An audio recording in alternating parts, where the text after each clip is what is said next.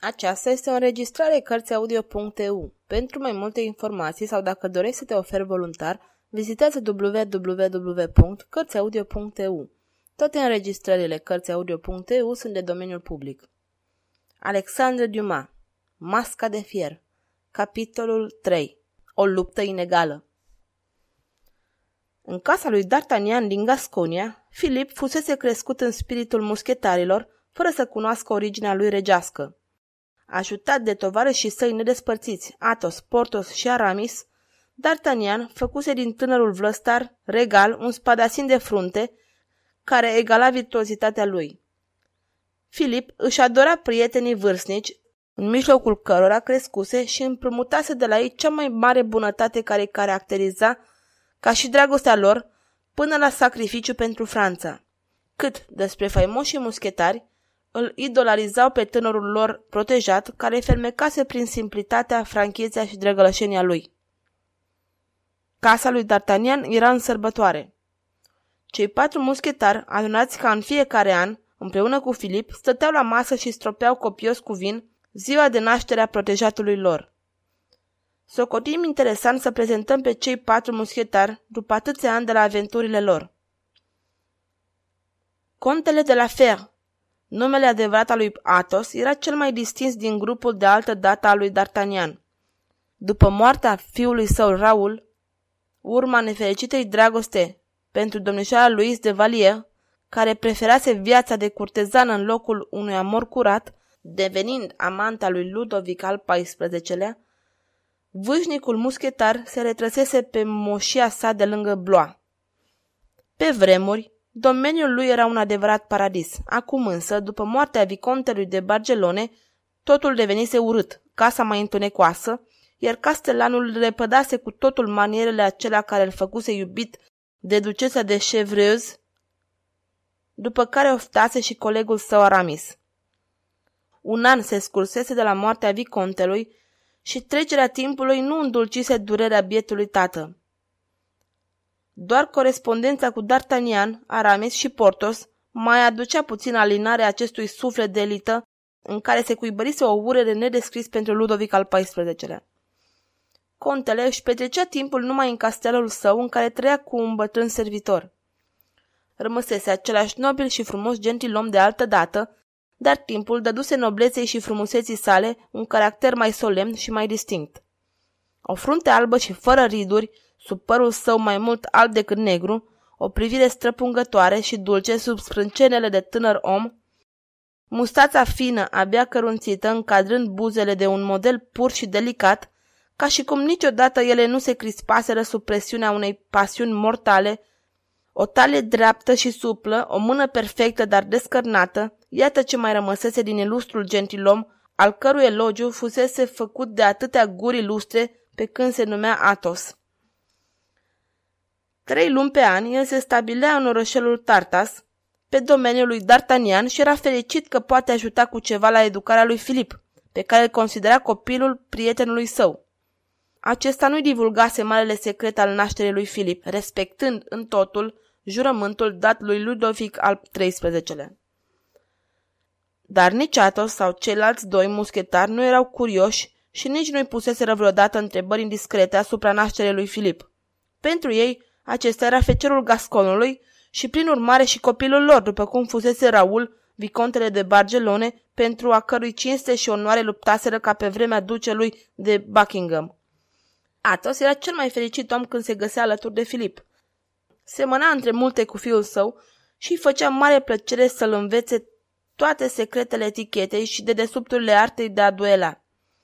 Nici o mirare deci că Filip ajunsese să cunoască toate loviturile care făcuseră reputația faimosului quartet.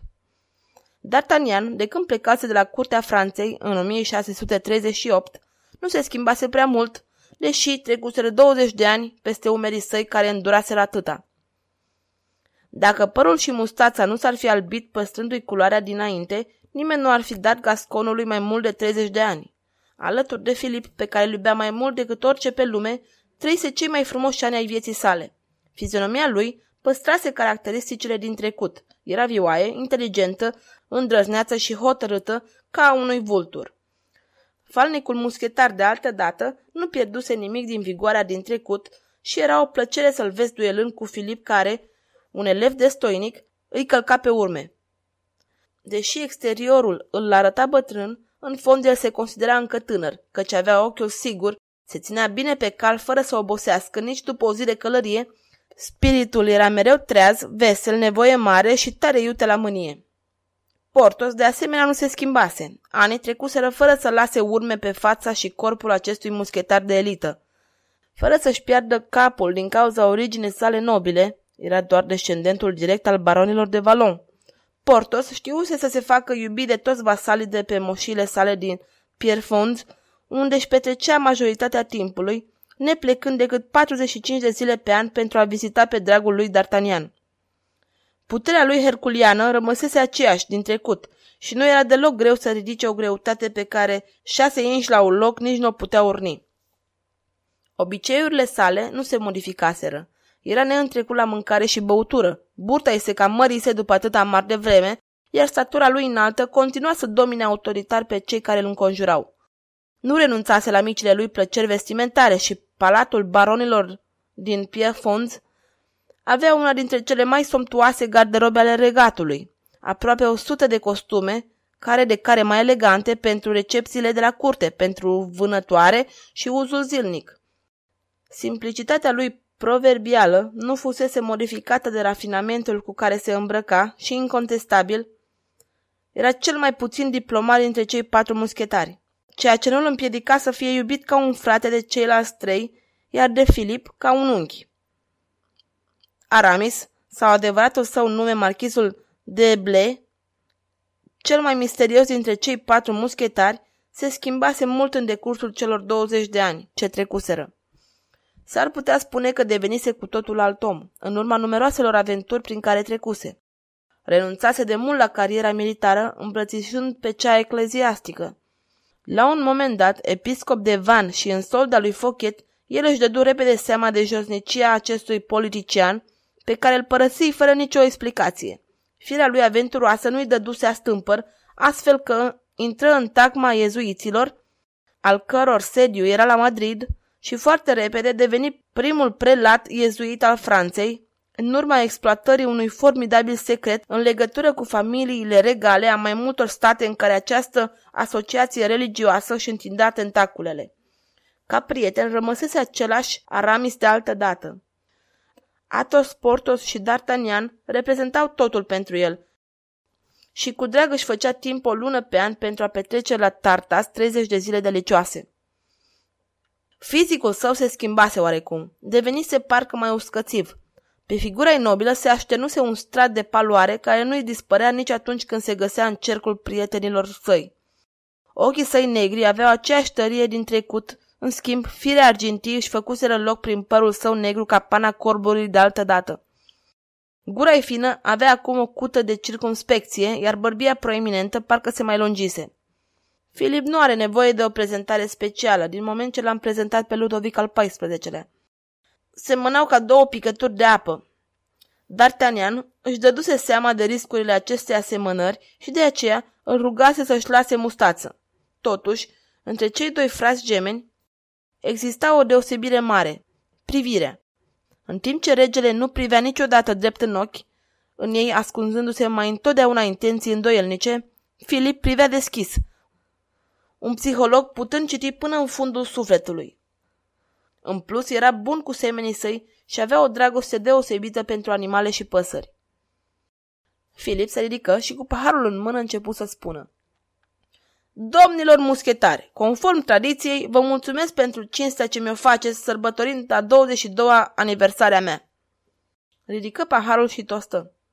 Pentru Franța și pentru tatăl meu care a murit pentru ea. Toți băură. Apoi Filip continuă. Și pentru cei patru nași ai mei, care m-au crescut în cea mai pură tradiție a muschetarilor regelui. Ciocniră paharele și băură din nou pentru finul nostru atât de desăvârșit. Toastă D'Artagnan. Cel mai bun spadasin al Franței, bineînțeles după mine. Goliră din nou paharele. Pentru cel mai strălucit elev al meu, în științe și în limbi, toastă Aramis. Dibăcia lui în multe lupte nu este întrecută decât de unul singur, începu Portos. Nu vreau să mă laud, dar uh, mă întrece și pe mine în jocuri, interveni Atos. Ciocniră și băură din nou entuziasmați. Între timp, în curtea casei lui D'Artagnan pătrunseră soldații trimiși de fochet. Ofițerul care conducea se adresă unui soldat de lângă ei. Asta e casa lui? Ești sigur? Am mai fost pe aici, așa că nu mă înșel. În interiorul casei, petrecerea era în toi. Cei patru muschetari și Filip goleau paharele unul după altul, râzând și glumind. La un moment dat, Filip spuse Locuitorii din Tartas sunt singurii francezi care nu mor de foame. Mm, mă întreb cât o să țină. Nu uita că am și avut o ciocnire cu emisarii regelui, spuse D'Artagnan. Care s-a terminat cu victoria noastră, îl completă Filip. Abia terminase de spuse aceste cuvinte și un zângănit de arme care se auza de afară îl făcu să tacă. Imediat, ușa fu deschisă cu violență și în odaie pătrunseră oamenii lui Fochet. La vederea lor, Filip și muschetarii își traseră săbile și se așezară în fața musafilor inopinanți. Hmm, nu mi-aminte să fie invitat alți oaspeți, spuse Filip rupând tăcerea. Ofițerul comandant se adresă lui D'Artagnan. Capitanul D'Artagnan? Și domn al orașului Tartas, din ordinul lui Ludovic al XIII-lea, completă cel întrebat. Ești arestat pentru un altă trădare și pentru atacarea ofițerilor regelui. D'Artagnan schimbă o privire cu Portos și amândoi începură să râdă. Am ordin să te arestez în numele regelui, continuă ofițerul. Mai domol, tinere, replică capitanul de muschetari. În Tartas eu fac dreptate și eu ordon arestările. Regele a devenit cumpătat, se amestecă Portos. Numai nouă oameni? întrebă el, uitându-se la cei care intraseră în odaie. Mai sunt 90 afară, îi răspunse ofițerul. Lăudărosule, îl apostrofă Portos. Arestați-l, se adresă ofițerul oamenilor săi. Strigătul acesta electriză pe cei patru muschetari și pe Filip care se repeziră asupra adversarilor lor. Țipete de durere și de spaimă umplură în curând odaia în care Filip și nașii săi se învârteau semănând moartea în rândurile atacatorilor lor. Și mereu înaintau alți soldați în odaie, în timp ce unii din camarazii lor se tărau pe pământ, ținându-se de mână, de picior, de cap sau de piept. Filip, cel mai tânăr dintre toți, se învârtea ca un fulger printre dușmani, lăsând în urma lor braz de adânci.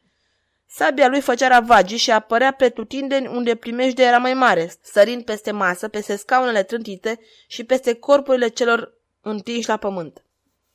Numărul asediatorilor era însă prea mare pentru cei cinci luptători. Treptat, rândurile acestora din urmă se răriră până rămase numai Filip, ceilalți fiind doborâți pe la spate, loviți în cap cu diferite corpuri dure.